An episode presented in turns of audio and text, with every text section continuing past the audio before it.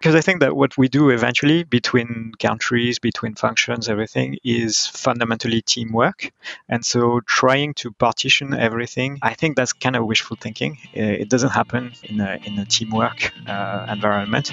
Um, and so we we must be okay actually having responsibilities that overlap a little bit, not trying to split, uh, split everything.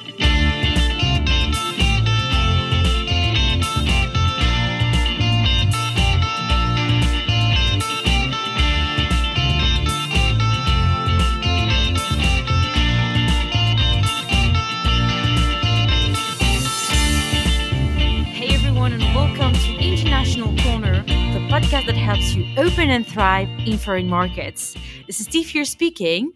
And if you're listening to this podcast, it's probably because you're about to expand into new markets or you're already doing sales in foreign markets and you're looking to do better. Amazing and great choice, as I firmly believe that to achieve high growth, you need to expand beyond your borders.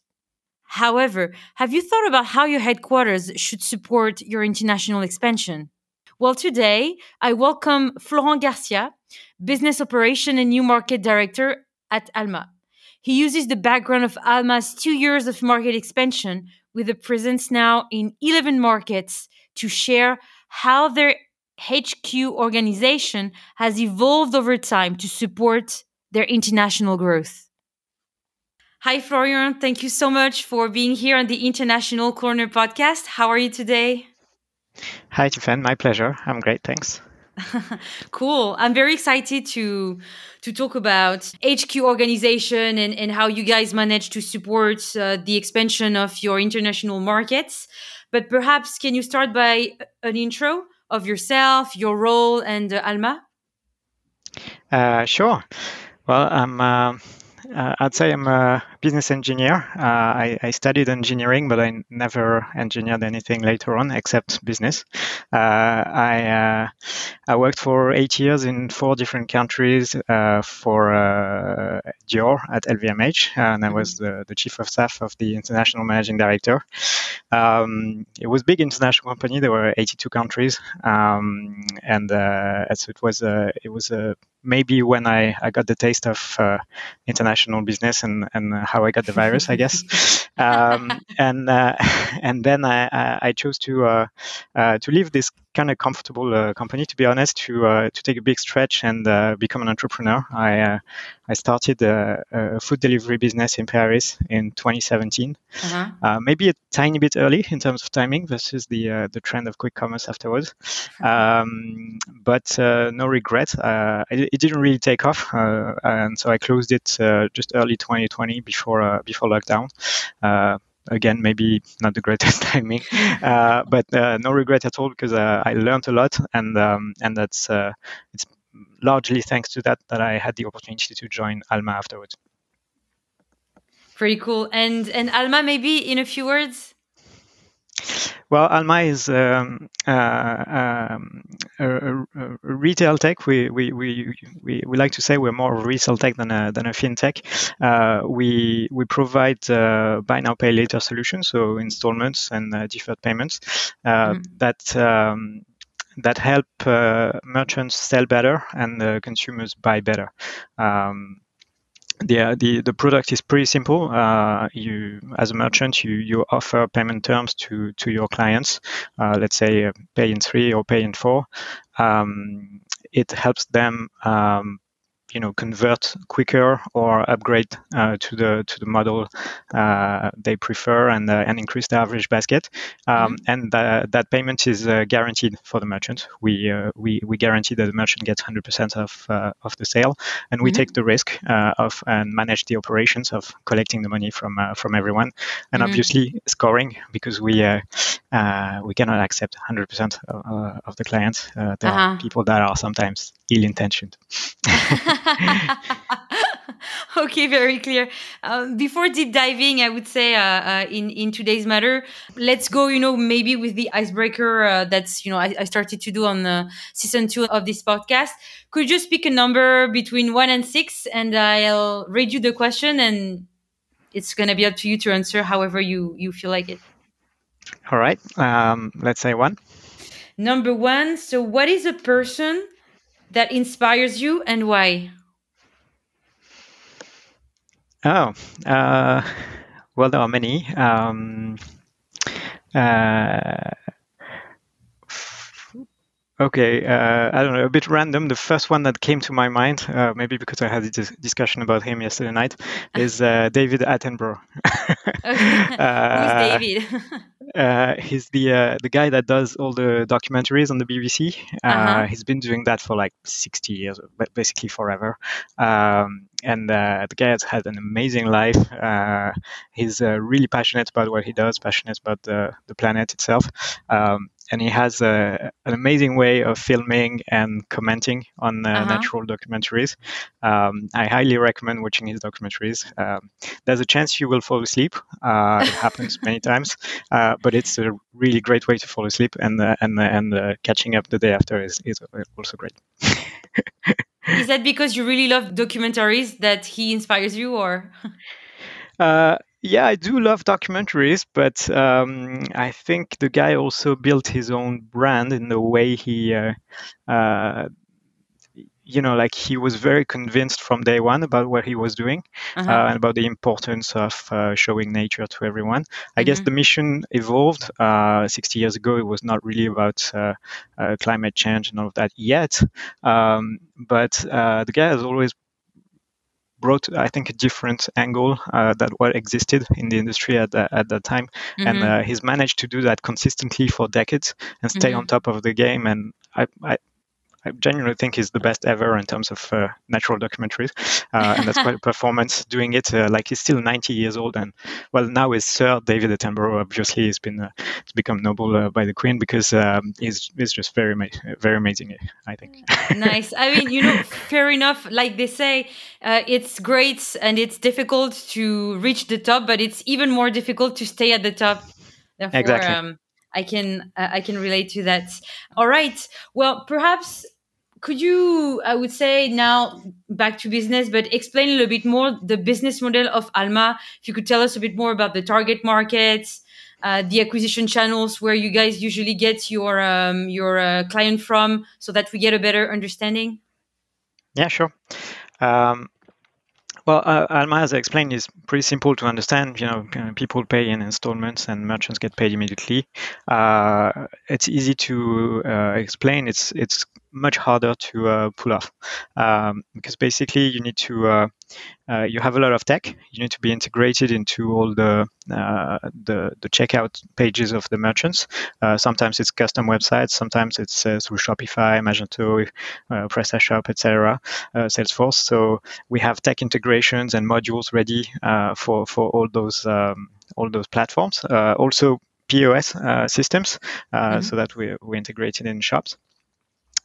Uh, that's uh, so on the tech side. That that's quite uh, uh, quite important to be to make it easy for merchants to integrate us, and uh, that was one of the biggest uh, uh, added value of Alma a, a few years ago on the French market. Mm-hmm. That for competitors it would take weeks or months to integrate, and with mm-hmm. us it was like hours or couple of days, uh, right. and um, that that made a big difference.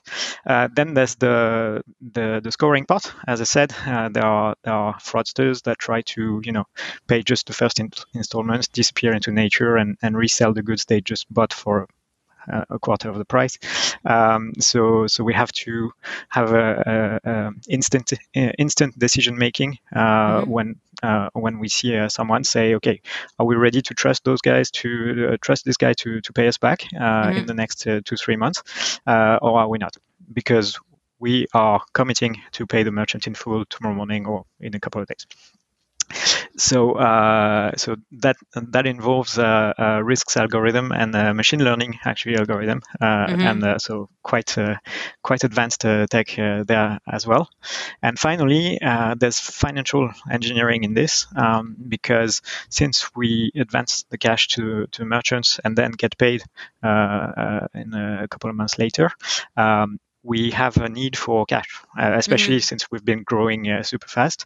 Um, and um, basically using uh, V C money to with an interest rate uh, uh, model doesn't really work. So we need to actually um, uh, take debt from uh, big, in, big debt investors. Uh, and uh, basically what we do is take money wholesale and uh, say, and lend it in retail.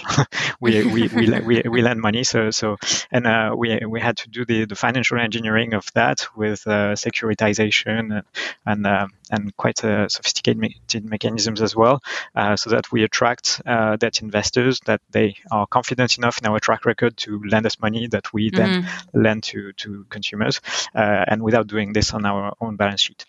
Um, okay. So that's kind of the complexity under the hood of, uh, of Alma. And in terms of acquisition, then you got it, the the, the partners uh, being uh, available on um, on all the, the the C M S software and the post software is a is a big thing. It can uh, uh, uh, it helps us grow fast, but we also have direct sales uh, because there are also lots of cu- customers that have uh, uh, their own website that they build themselves and that do custom integration of our A P I. Um, and the mix varies, I would say, per vertical, uh, per size of uh, of uh, of merchant. The big ones, it's more direct sales or huge partners. Uh, mm-hmm. The medium ones, I would say, is more direct sales, um, and the small ones, it's more through partnerships and uh, and indirect integrations. Okay, and uh, what I wanted to ask you is, do you have some examples? Because I understand you can serve many different types of customers, but do you have an ideal type of customers, the I C P? Haha. uh- That's that's a very interesting question because uh, payment is quite universal um, mm-hmm. in general. Uh, buy now, pay later is a bit less universal. Um, we actually uh, differentiate ourselves with a, a more responsible approach to lending. And so, for instance, uh, we'll never do uh, what some of our competitors do uh, in the U K or in the U S, for instance, uh, that is um, uh, let you pay in three for your grocery shopping every week. Uh, mm-hmm. We don't think that's helping people. Um, and um, and so uh, we we kind of restrict our markets to the industries, the the, the types of purchase where it makes sense. Um, I'd say the I C P may be like so, so we have several profiles, but one that maybe stands out a little bit is everything uh, you can be passionate about. You know, if you're passionate about skis, uh, you can buy skis in four installments. It makes sense mm-hmm. because you're gonna keep them for several years. If you're passionate about fishing, uh, kite surf, um, uh, also high tech, uh, um, cycling. Uh, we have a lot of bikes. We have uh, uh, a lot of furniture as well because it makes sense. It's an investment when you move. Uh, you know, a sofa. Uh, it makes sense to to to kind of uh, uh, if you just moved apartment, you you you probably have experienced it. You have quite a cash uh, cash intensive uh, uh, operation, and it can be good to uh, to. It can help you to, to split your payments, and you know all these kind of situations make a lot more sense than just a grocery store. So um, a variety of uh, of profiles, I would say. All right. And when you spoke about direct sales, just uh, for my understanding, you're literally talking about uh, A Es or account executive salespeople that are that have dedicated accounts or territory accounts, and then you know they have to just go and and do some uh, outbound outreach. Absolutely. Yeah. We. Um...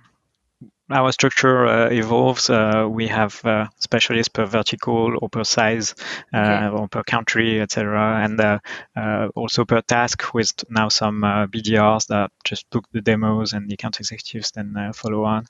Um, and we also have an important uh, self-service channel, actually. Uh, that um. was uh, that's amazing, to be honest. It's, uh, I think, one of the big strengths of the model is that um, up to twenty percent of our uh, merchants connected Alma and use Alma uh, without ever talking to us.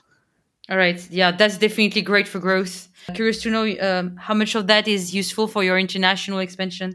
No, but yeah, I mean, you know, that's the that's the that's the golden way that we're all trying to do, right? If they can do it, uh, do it themselves, then it's great.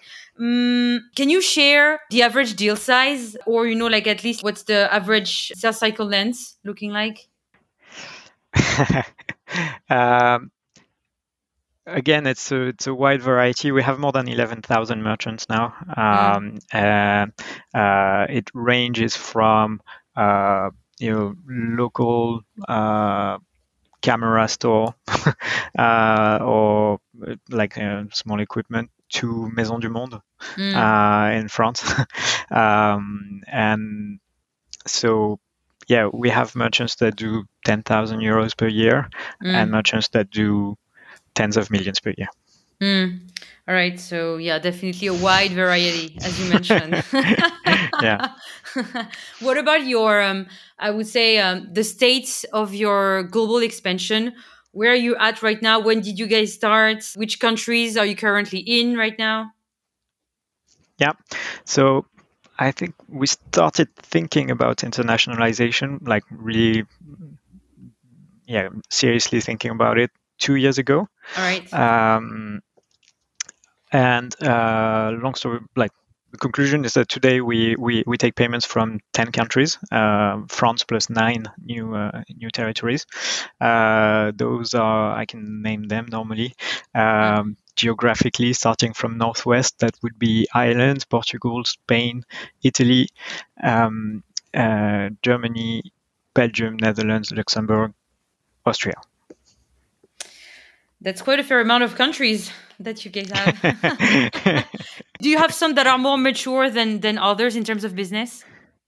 Yeah, yeah. We don't we don't put the same uh, level of focus on all of them. Um, mm-hmm. The uh, uh, the our, uh, we have, let's say, the, the five most important are Spain, Italy, Germany, Belgium, and the Netherlands. Mm-hmm. Uh, historically, Belgium was pretty easy to start uh, just because so many French merchants uh, were already selling to Germany, uh, sorry, to Belgium. Um, and uh, it was like very easy to activate. There was a, mm-hmm. So we we had a, uh, we, we kind of we had a, a wave to ride uh, pretty uh, pretty simply. Mm-hmm. Um, uh, and then um, the Southern Europe markets were the uh, uh, The, the prime target for us because it's uh, there are markets that are driven by card payments, and uh, our our product initially was based on cards because in France we're used to paying by card, mm-hmm. um, debit or credit, and we don't often don't even see the difference. Um, uh, and uh, also kind of a lot of S M Bs as well, where Alma has been uh, very successful. So uh, we took those as our prime uh, prime targets. Mm-hmm. Um, Italy uh, took uh, took off uh, a bit faster, uh, and um, and yeah, we we're, not, we're now processing. Uh, it, Italy is now uh, uh, at, at the same level as, as Belgium for us, and uh, right. but growing but growing fast, mm-hmm. um, and. Um, And then we had the the the, the northern uh, countries. Sorry, uh, so so. Netherlands and, and Germany, which are actually uh, different because they're not card uh, countries, and we, we kind of knew that, but we realized it uh, more when we when we started really focusing on it. Um, for instance, there's just like less than one in four German that has a card that uh, that works online. Uh, they yeah. have cards that work only uh, in physical stores. Um, the beauty of they... dealing with local specificities. Yes, exactly, exactly. Uh, and so we, we've had to adapt our product. Um, and uh, uh, yeah, it's been quite an intense uh, product work to, to, to get to good product market fit in all of those five markets. Mm. And and that's uh, also definitely one of the hurdles whenever you, you go abroad to... to try to go into market, but then, uh, you know, as well, maybe not have too many, many modifications you need to do on your uh, on your product. Otherwise, it starts being a little bit hard to uh, to, to scale, I would say. But yeah. that's not today's yeah. topic. Actually, um, today's topic is more around setting up the best H Q organization so that we can effic- uh, efficiently scale internationally. We we had a, a discussion prior to this call, I mean, to this interview right now. Why is that topic I- important to you? Um, well, uh, it's important because it's actually uh, half of the game, I'd say. Uh, initially, you just focus on what needs to be done locally. Um, uh, and, you know, we we easily... thought about a kind of framework that said, okay, we're going to start start exploring, see if there's any an opportunity. Then uh, we called it so the exploration phase, then the landing phase where we do an M V P uh, and we try to, to get the first accounts uh, working and uh, get some feedback of that. Then mm-hmm. the pioneering phase where, okay, we, we start pushing more commercially, see how fast we can grow on, on one market, and then eventually would reach a kind of scaling phase uh, where we we industrialize uh, the processes. That was pretty straightforward, you know, it's like typical uh, internationalization playbook. Uh, and what we didn't realize is that there was almost as much work to do on the on the H Q side, uh, because, uh, but also partly because we were internationalizing a company that was just three years old, mm-hmm. um, and in a hyper growth phase uh, in its domestic market, and so all the H Q teams, well, there were French teams, mm-hmm. um, and uh, there were. Uh, already running after uh, the, the, the, the French growth and uh, just trying to keep things together um, and uh, and um, and manage a, a hyper hyper growth phase of the company, which is in itself, you know, it's a, it's quite a challenge. And so. Mm-hmm. Um, So uh, uh, I, I, I guess it's not the same to start inter- internationalization in a company that's ten years old and that's has like robust process and a kind of maturity in the teams and and uh, and and, uh, and maybe a bit of slack as well. That there are people that are not so busy and that could help. Uh, we were in a situation where everybody was super busy, uh, super stretched already, and we were just adding nine countries. Yep, I was going to ask what were the challenges that you identified at the start, where you said, "Okay, guys, we need to have an actual organization to make this work on our headquarters." Yeah, well, that, that that that was the idea because basically we I quickly realized that I couldn't say uh, I couldn't say okay. Now uh, we do zero percent of our volumes abroad, but everybody's going to spend twenty percent of their time on it. Uh, mm. That was just not an option. Uh, and so we had to take a more, uh, let's say, pragmatic approach uh, mm-hmm. and with a dedicated team um, where we we started just doing everything we could. We were not experts in every uh, dimension, of course, but we were uh, generalists and able to do enough to get the to get the ball rolling. When you say a dedicated team, how many people do, uh, are we talking about, and what kind of profiles? Yeah, uh, we're not talking about many people. We're talking about uh, uh, three, uh, mm-hmm. three to four. Um, at the beginning, we were like, okay, each one's going to take one market um, and uh, study the opportunity. Okay. Uh, make some make some calls. Uh, even if we don't speak the language, we're gonna we're gonna try see if people reply uh, and try to gather some insight and see see how we can go. Um, there were actually that. That was for the sales, but the, there was also, uh, since we are a, a regulated business um, uh, in financing, we, we also had a, a lot of uh, uh, legal and regulatory research to do to find the right setup in every market mm-hmm. uh, and passport our licenses and all of that. And mm-hmm. then, so this this team was kind of laying down everything that needs to be done, identifying what needs to be done. Even on the product side, we didn't realize uh, everything that had to be done until we kind of start digging into it. Uh, I'd say it's a bit like when you move apartment. You know, you, that's that's the that's the time where you realize all the stuff you've got. Uh, and you, at that time, question like, did you start when you say it took three to four people? Were those people already in the H Q? Was it just like yeah. salespeople, and then they took, you took like twenty percent of their time to dig into market opportunities? Is that what you did? No, no, no, uh, no. It's uh, it's. Uh, The, the luck we had, I guess, is that uh, I had created a business operations team. Um, uh, the the role of that team, uh, when I joined Alma, we were twenty-five employees in September twenty twenty, uh, and now we're four hundred.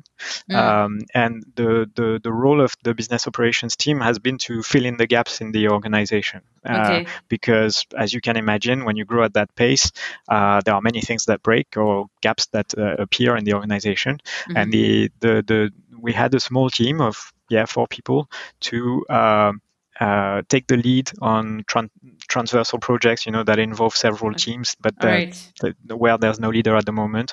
Uh, also incubate some uh, functions that the, the the company didn't have yet, but was starting to need. For instance, uh, I acted as head of partnership for like nine months until I recruited someone to do it better than me and scale it. Mm-hmm. Uh, but we we were kind of, uh, it's a team of former entrepreneurs or former mm. consultants, sometimes both.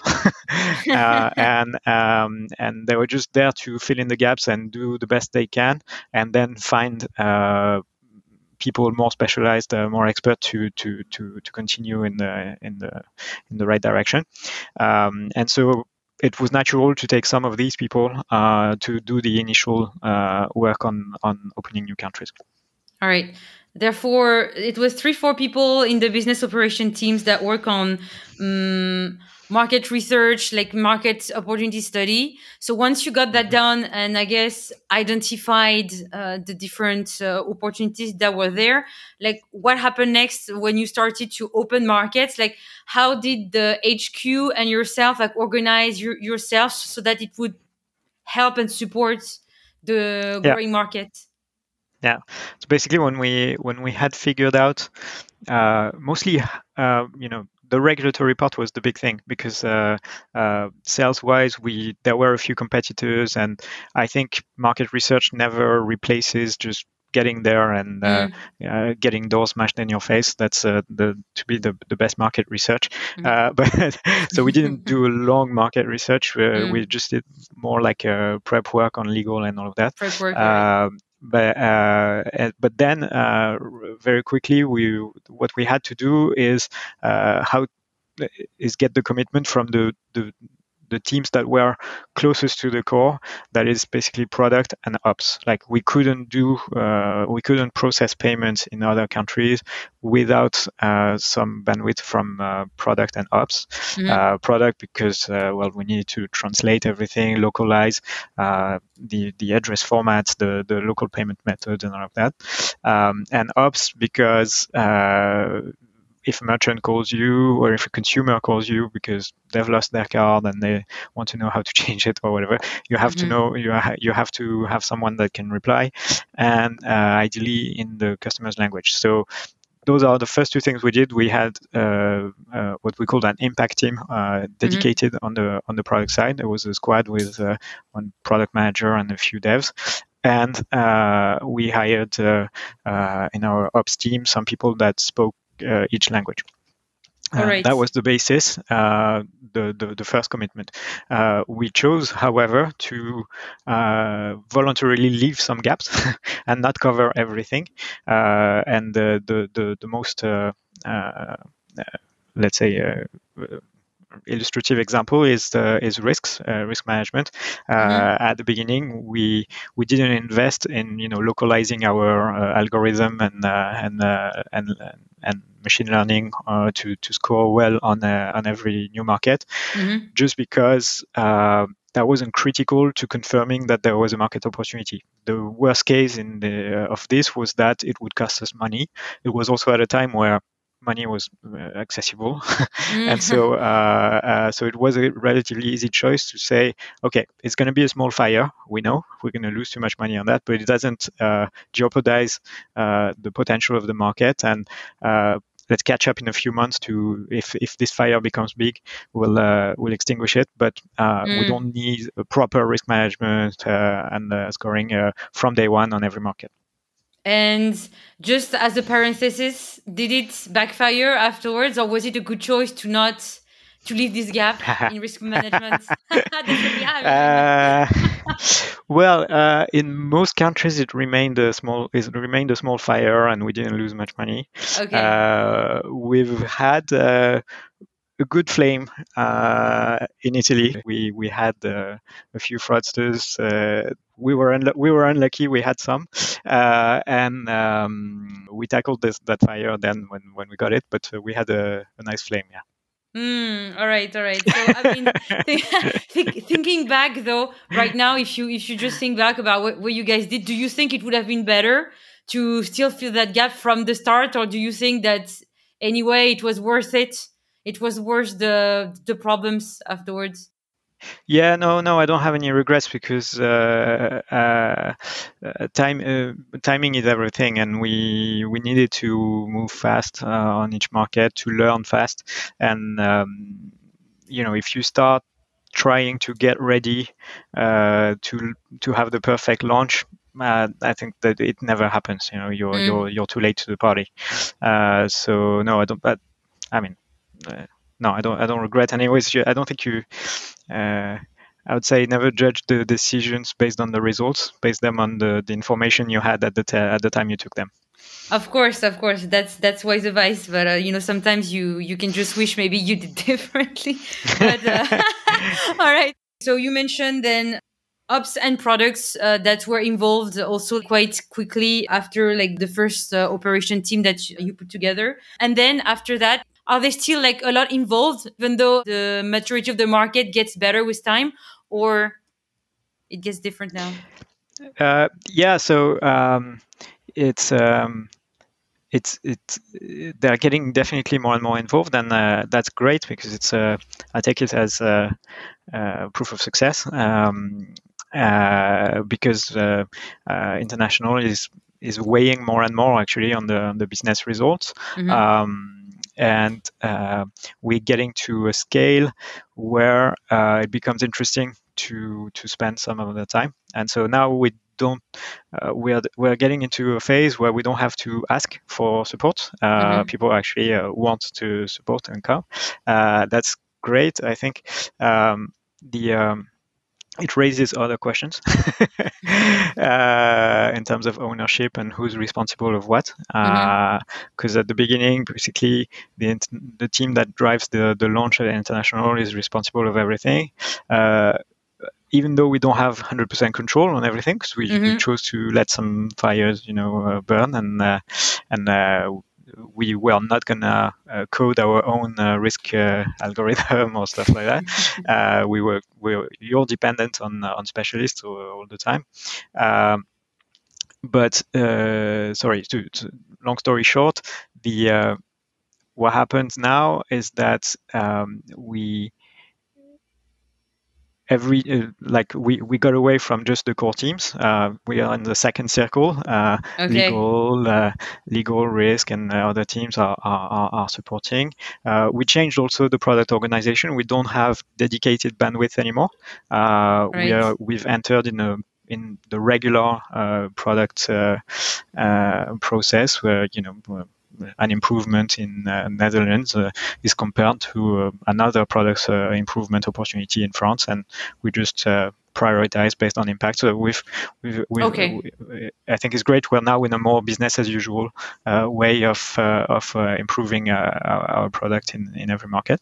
Mm-hmm. Uh, and the uh, I'd say the, the, the new questions are uh, how do we uh, how do we adapt our rituals and how do we uh, how do we define uh, the responsibility and the ownership? The typical debate, which is hard to uh, to uh, uh, to conclude, I'd say, is uh, whether you want uh, business unit ownership, like you have someone in charge of the P and L of a country, mm-hmm. or uh, someone in charge of the, a, a specific product. Let's say, uh, because we have several products uh, like P three, P four, or longer installments, stuff like that, uh, but across geographies.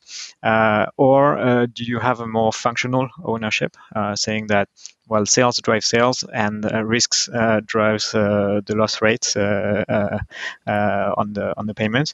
And um, and what did you guys pick? Because that's uh, a debate that's endless, and everyone has yeah. different opinions on it for sure. Yeah, yeah, yeah. Uh, it's. Uh, Uh, the, let's say the default mode at the moment is more of uh, of uh, functional ownership, mm-hmm. um, inspired by what other big fintechs do. Uh, uh, well, so we're, we're obviously influenced by that. We we try to benchmark ourselves, uh, but we still have also kind of business unit ownership on international because it's not at the scale. Exactly at the scale yet where it can be fully uh, integrated in all the functions. All right. Therefore, you have some kind of, I would say, cross ownership, right, in between uh, like functional and then uh, and then uh, yeah. um, country. I mean, at the country level. Yeah, but and to be honest, I'm I'm starting to wonder if the way to end that debate is not that actually you need a bit of both, uh, because. Uh, uh, Because I, because I think that what we do eventually between countries, between functions, everything is fundamentally teamwork.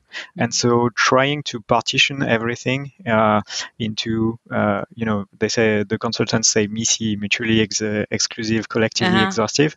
It means you do small boxes and everyone has their own and there's no overlap anywhere. Uh, I think that's kind of wishful thinking. It doesn't happen uh, in, a, in, a, in a teamwork uh, environment. Mm-hmm. Um, And so we we must be okay actually having responsibilities that overlap a little bit, uh, and not trying to split uh, split everything. I, I, I sometimes take the analogy of rugby because uh, it was Six Nations uh, lately. Uh, you know, when uh, is there a, is there a, a different responsibility uh, based on uh, if you're a forward or if you're uh, on the on the aisle on the side? Sorry.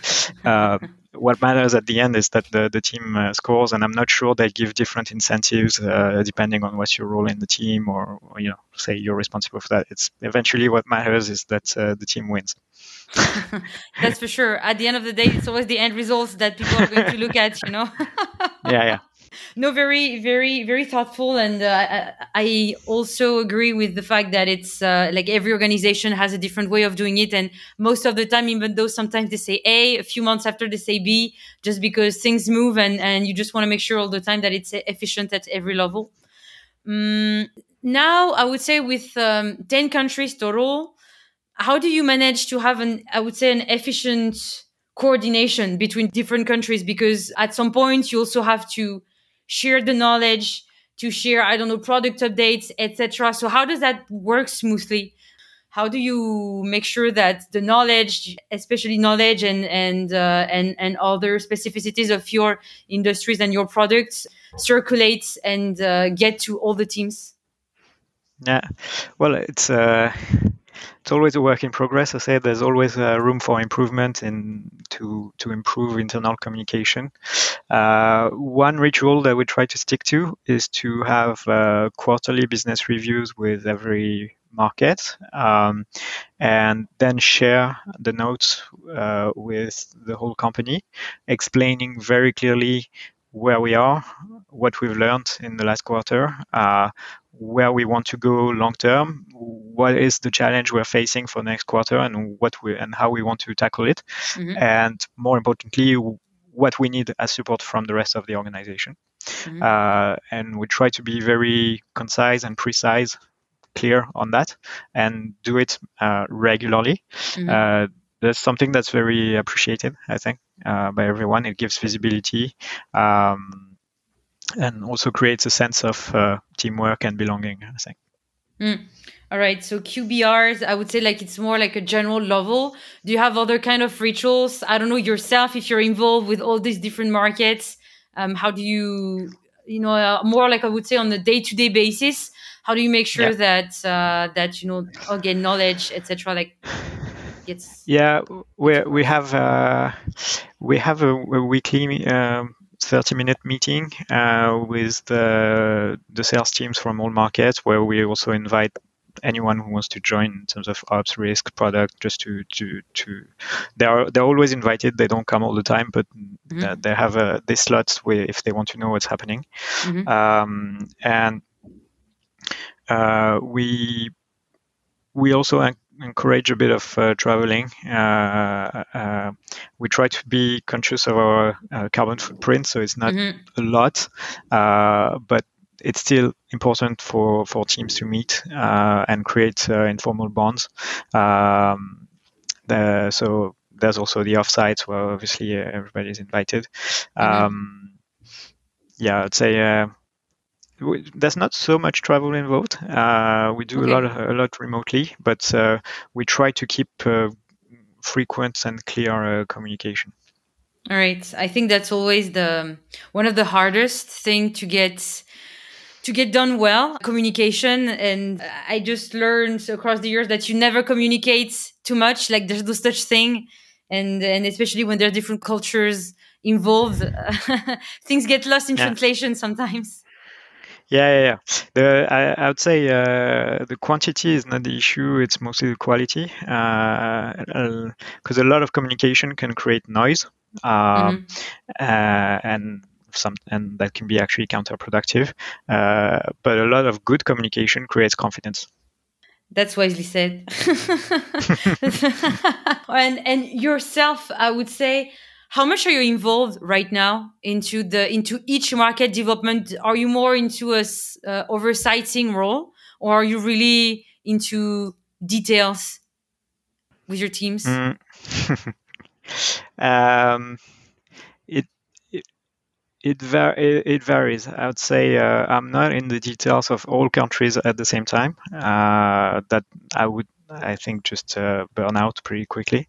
Mm. Uh, Uh, I I try to push each team to clearly express the big picture and what's the number one thing that, that's important for them uh, to prove. Um, and once this is expressed clearly, they have full autonomy to do it. Uh, mm-hmm. um, and so I don't I don't dive too much into uh, you know like. Uh, the, The, the content of the sales page or stuff like that. I, mm. I I try to I try to focus my attention on making sure that we are making progress on the big picture, that we are we're we're focusing our efforts at the right place. Mm. All right. So if we talk about uh, routines or like rituals, you mentioned you guys do Q B Rs with everyone involved. Uh, you have like weeklies of thirty minutes, a little bit with like each market, especially like sales team, and you do a little bit of traveling, being conscious of environment, cost, et cetera, because that's a different world we live in right now.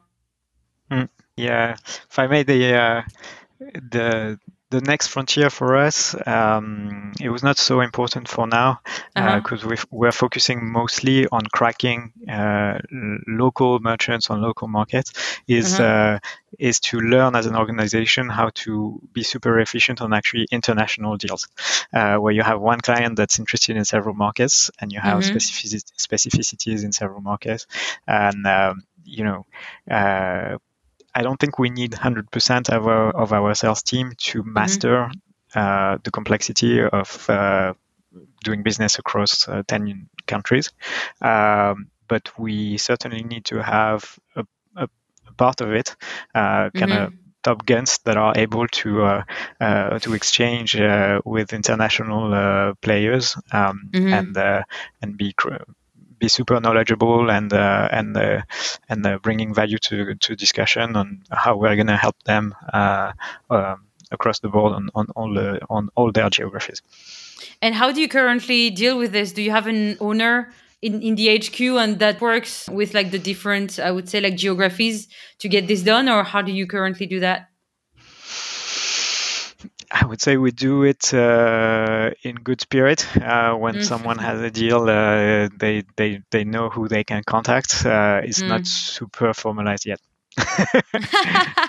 As you said, this is the next frontier, right? For you guys. Yeah.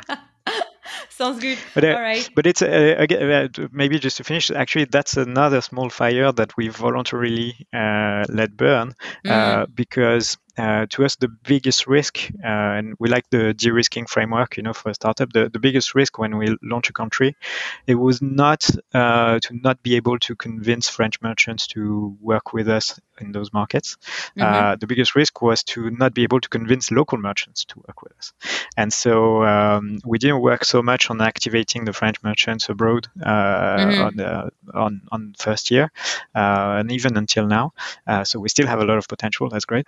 Uh, yeah, uh, we, that's we, definitely we, great. We uh, yeah we, we, we focus mostly on, on, on winning local deals uh, to to because that gives us a lot more confidence that our product uh, fits locally.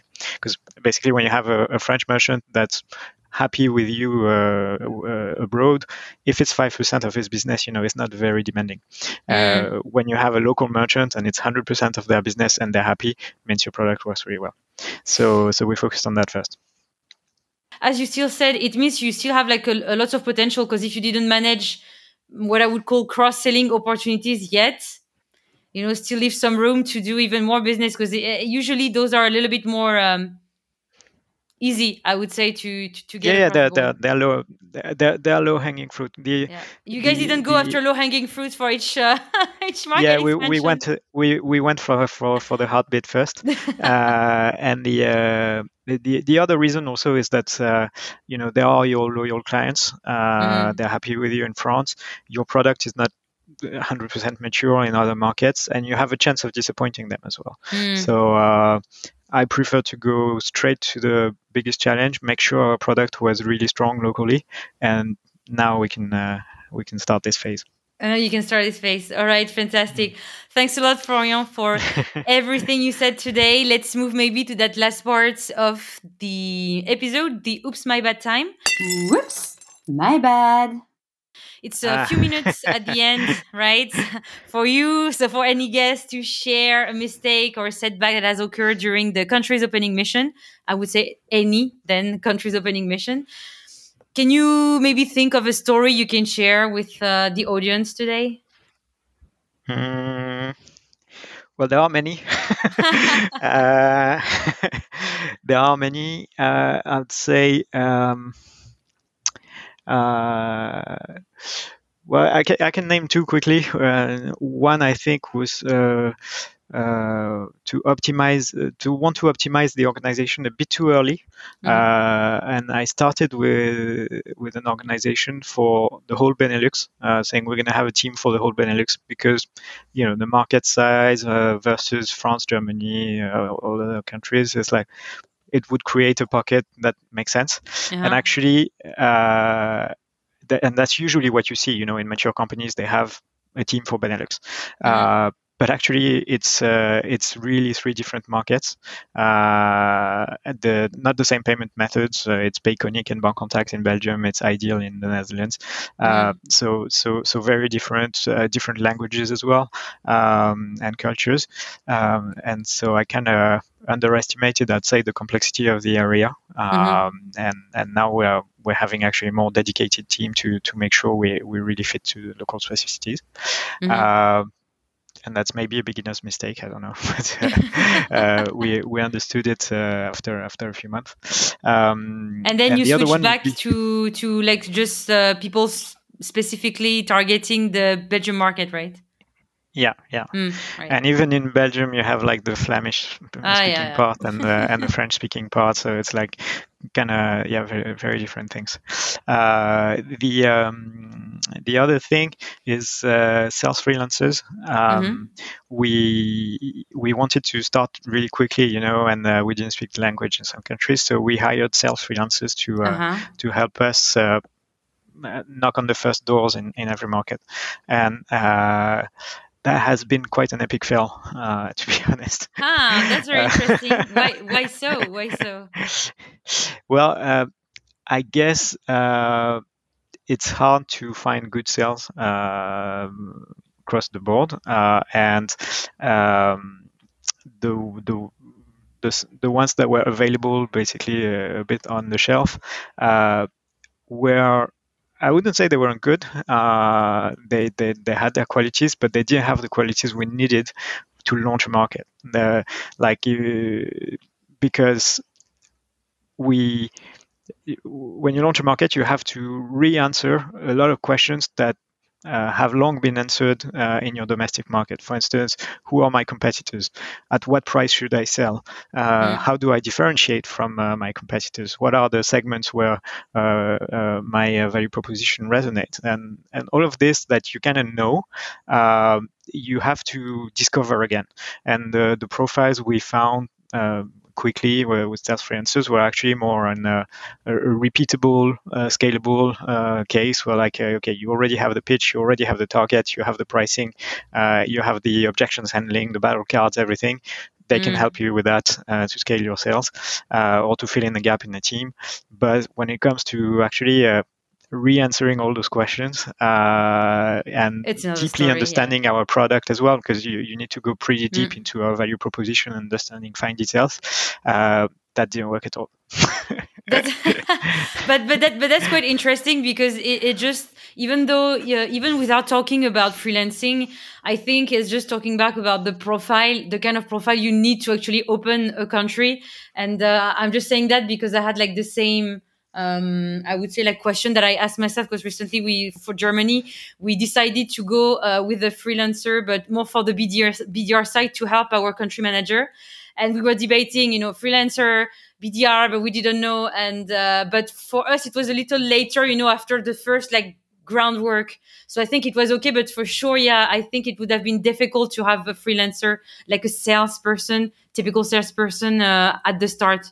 I agree with you. Yeah, I think you, the, it's a, uh, uh, maybe with the, the an early employee would uh, like basically I think it's a matter of uh, time. Like uh, if you take a freelancer for three four months, uh, it's not enough. Uh, they need to stay a long time um, uh, because they need to understand deeply the product and everything. And I think uh, the ideal case, but you don't often have it uh, because of language barriers, is to take one of your sales from mm, the domestic markets and one hundred percent. so that and uh, so that they can. Uh, Uh, use their experience to uh, mm. to to uh, in the new markets.